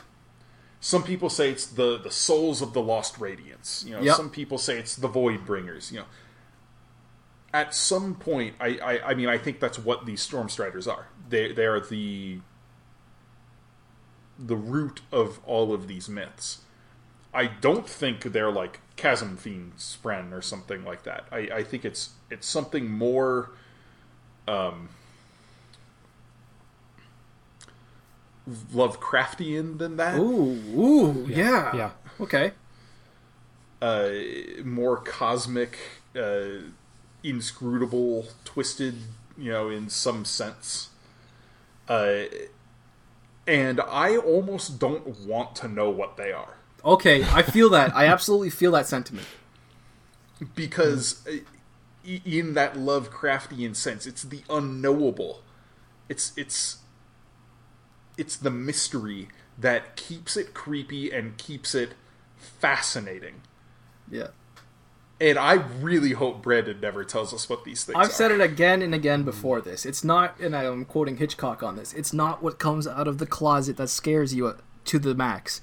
It's what might come out of the closet. I do like the idea of Brandon keeping these completely mysterious. My first thoughts, you know, through Words of Radiance and going into Oathbringer, I thought, oh, okay, they might be creatures with symbiotic relationships with Spren, a lot like the Chasm Fiends. And then when I developed my theory a little bit more about Kusakesh and how the collective conscious of mankind kind of gives birth to these manifestations from the cognitive realm, I thought, okay, we know for a fact that the Stormfather is a manifestation of mankind's collective memory of the Almighty. And this, again, we know there are myths and legends about creatures or haunted souls in the storms. And I am more on the train now, on the bandwagon, I should say, of thinking that these creatures are manifestations of mankind's myths about the creatures that haunt the storms. That could just be a cognitive expression. Yeah. So, yeah. So we agree? Spren, pseudo-spren? Yeah, I do love that Dalinar, flips it off. Just totally doesn't care. Yeah, he just straight up flips it off. This is why I'm afraid to say I like past Dalinar. Because he's a monster. He's an animal. He's subhuman in a lot of ways. He's masochistic. But at the same time... Oh, I shouldn't say he's masochistic. Well, not quite. He's sadistic. What's that? Sadistic. He is. There is that too, yeah. I was going to talk about the sadomasochism of Zeth, actually, as a different character entirely, and that's going forward. We'll talk about that at a different time. But yeah, you're right. He's absolutely sadistic in that way. So it's hard to say you like him, but moments like that do give me a little bit of a gleeful chuckle. You know, he's such a badass. He doesn't care. He doesn't care at all. He doesn't need to care. Yeah. And it's just something so not charming, but alluring about that. Yeah. And I have Sorry, go ahead. Oh, I was going to say, I have a couple more, some Cosmere things. Okay, I have no more. Or just theory things. Okay. Quick one that I've never, really thought about before. When Shallan is doing her light weaving of the girl who looked up. Yep. There's a moment when the girl is climbing the wall and her hair turns white. Thoughts? Because that's not a throwaway line. I didn't notice that detail. A lot of people use that as fuel for the assumption, the guess that it is related to Elantris. They said white, though, not silver. Because the Elantrians have white hair. I thought they had silver hair. Oh, they have silver skin. I keep making that mistake. God damn it. Okay. Yep. I guess I could see where you would go in that direction because Elantris also has the wall with the stairs on the outside keeping somebody in. Yep. Oh, I was about to draw it to Nalthus with the royal locks. I don't know why. I don't know why, except that we know there also has been some social communication between the two different planets as well. See, my immediate thought is Hoyd has white hair. Is there something magical? I mean, there's got to be something magical about Hoyd's white hair. His does there? Pure white, not just old person hair, but that he has just pure white hair. And maybe there's some magical, root to that, and there's a shared similarity going on here. But that's as nebulous a thought as you can get. So, you guys both have more to work with on this front than I do. I have no idea. I didn't even notice the detail about the white hair. Yeah, it would kind of suggest that the myth it has ties all the way back to Yolin. I would love that if that were the case. That would be cool. That'd be super cool. Yeah. I like it. I guess my last stupid little... This is not a miscellaneous well, this is not a Cosmere point, this is a little miscellaneous point. I learned a new word. And I always bring this forward when I learn a new word. I've made a promise to do so. And I didn't even learn it in the text. I learned this word during Drew's recap. Drew, erstwhile. I had no idea what the hell that means. What? I looked it up while you were talking, and I was like, oh, former, that's what it means. Okay, I like that. I've never heard that word before. Wow, okay. Nice. That's it. That's everything I have, miscellaneous and Cosmere. Ooh, I have a couple more points, but first, Josh, do you have any you want to bring up? Raises AVR. Oh, yeah, the bird. The chicken. Yes. The chicken. Actually, I can't say that. Oh, okay. Okay, I see how it is. It's interesting to guess. I think to try and wonder what type of AVR it is, what power he's getting from it. What is it that he's getting out of this? It's hard to. Yeah, that's where I was going with it. But I have another kind of question about it. When did he get that? And if he had it for a while, why wasn't it in his little trophy room? Well, because it's a creature. It needs to hunt. It needs to eat. It needs to move. You can't just encase this thing in a little trophy. But whenever he's inside, he seems to have it with him. It's like a parrot on his shoulder. It's a little more personal. Yeah, like a sprint. Yeah. So why didn't he have it in there? I don't know. My guess would it be that Brandon just didn't want to seed it yet, but it's an interesting question. Like, there might have been time for him to pop over to the Dromonad system real quick. I'll just quickly visit, the Dromonad system and hey, give me one damn birds, Is there why is there a bond between the two? Maybe the Cosmere Postal Service brought it over to him. The Ghost Bloods are running that kind of service apparently. Whoever went and picked that up for him better have gotten some hazard pay. Yeah, it's whoever was delivering Wit's letter to Paggy. There you go. Ooh. I actually really like that. I like that too. I really like that. In Oathbringer, he gets the letter from Paggy. Oh my god, that could have been the perfect moment. Anyway, new head cannon. Yeah.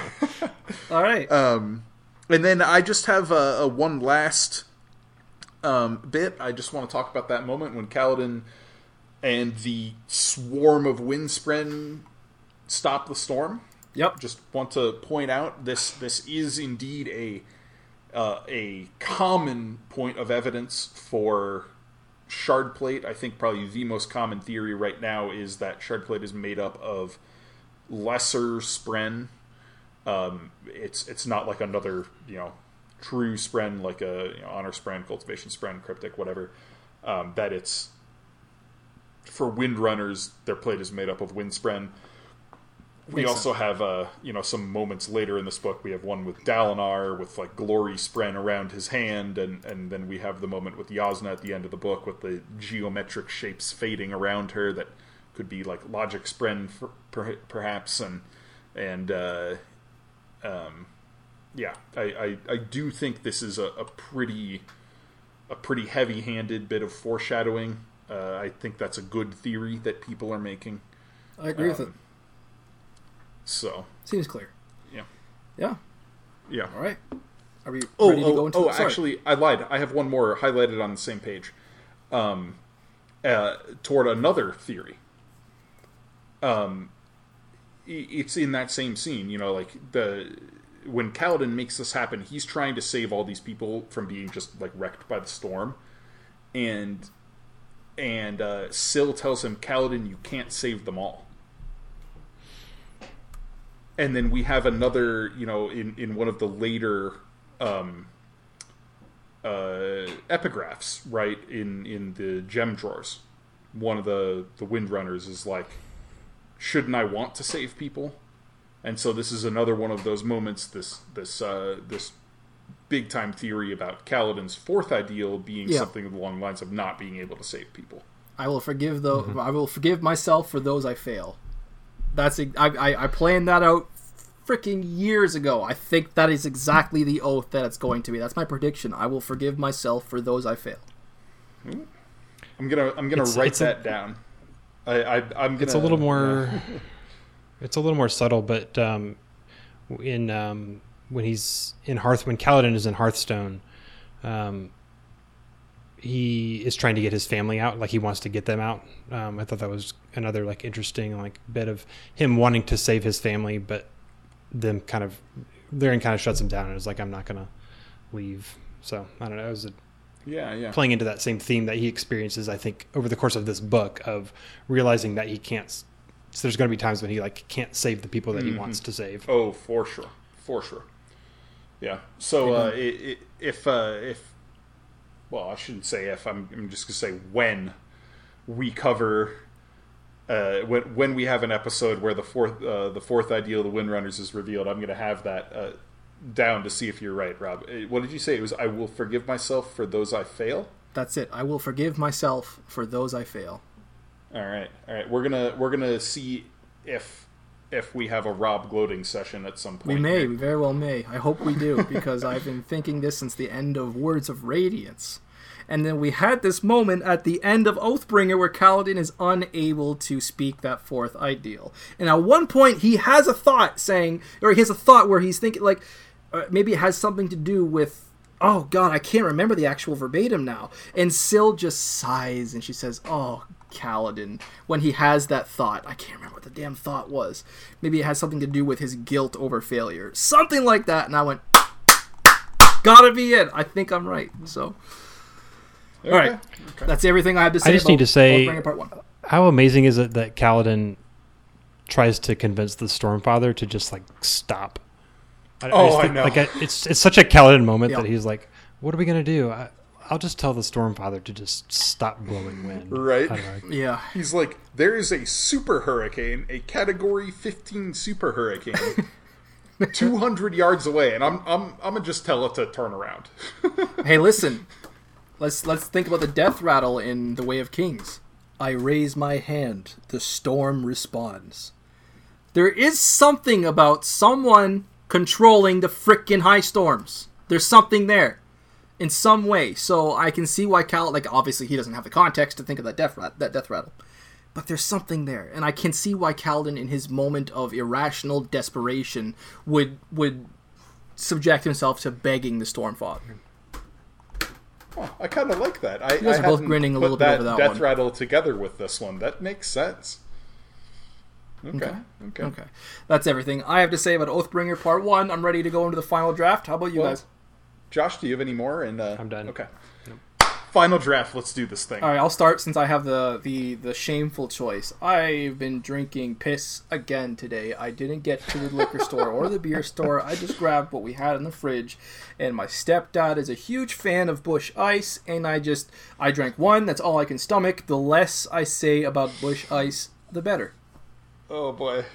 Okay, that's fair. I feel ashamed because we have a guest on today who I've never met before, and I have Busch Ice as my entry. It's how embarrassing. I know. I feel it down in my soul. All right, it's all right. I made up for it. I'm sure you did. Josh, what have you been wetting your lips with?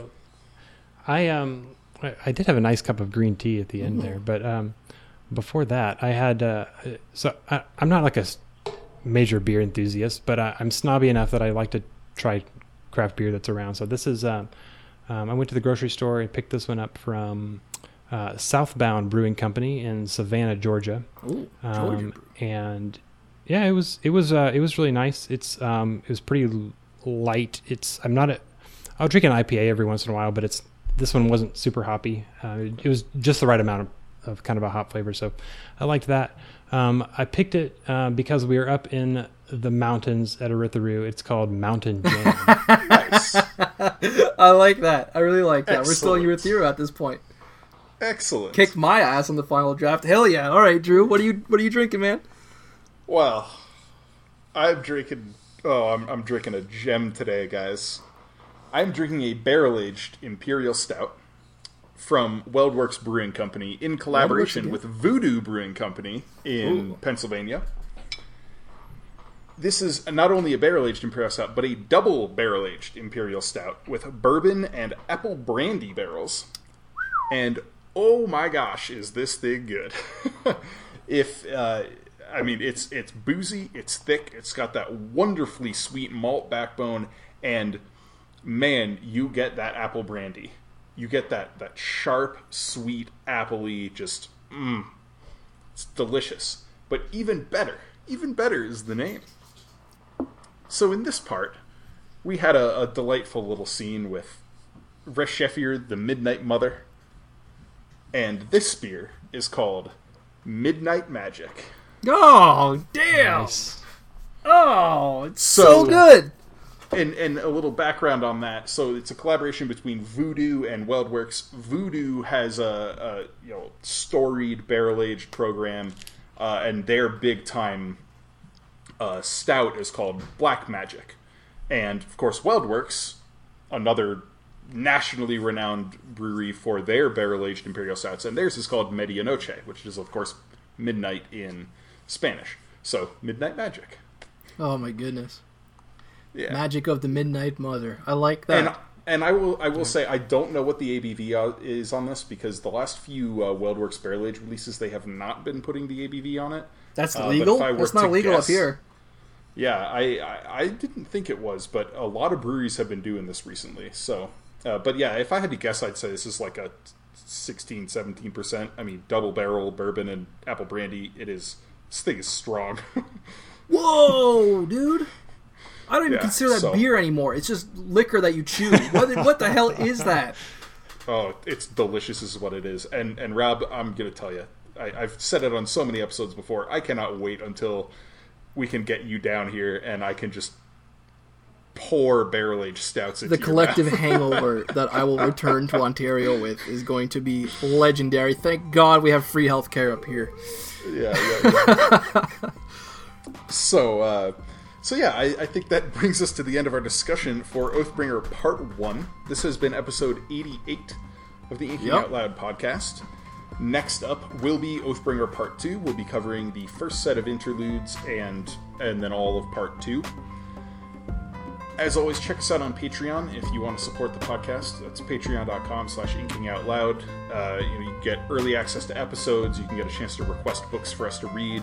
Rob and I each write monthly short fiction. We got a lot of bonus content, so check us out there. As always, I am your host, Drew McCaffrey, and with me is my co-host, Rob Santos. Right here. And our special guest, Joshua Harkey. Thanks for coming on. Thank you. Thank you so much, Josh. It's been pleasant. I love it. And the plan is for Josh to be back on next week as well, so keep your eyes peeled for that. And thanks for listening. We'll catch you next time.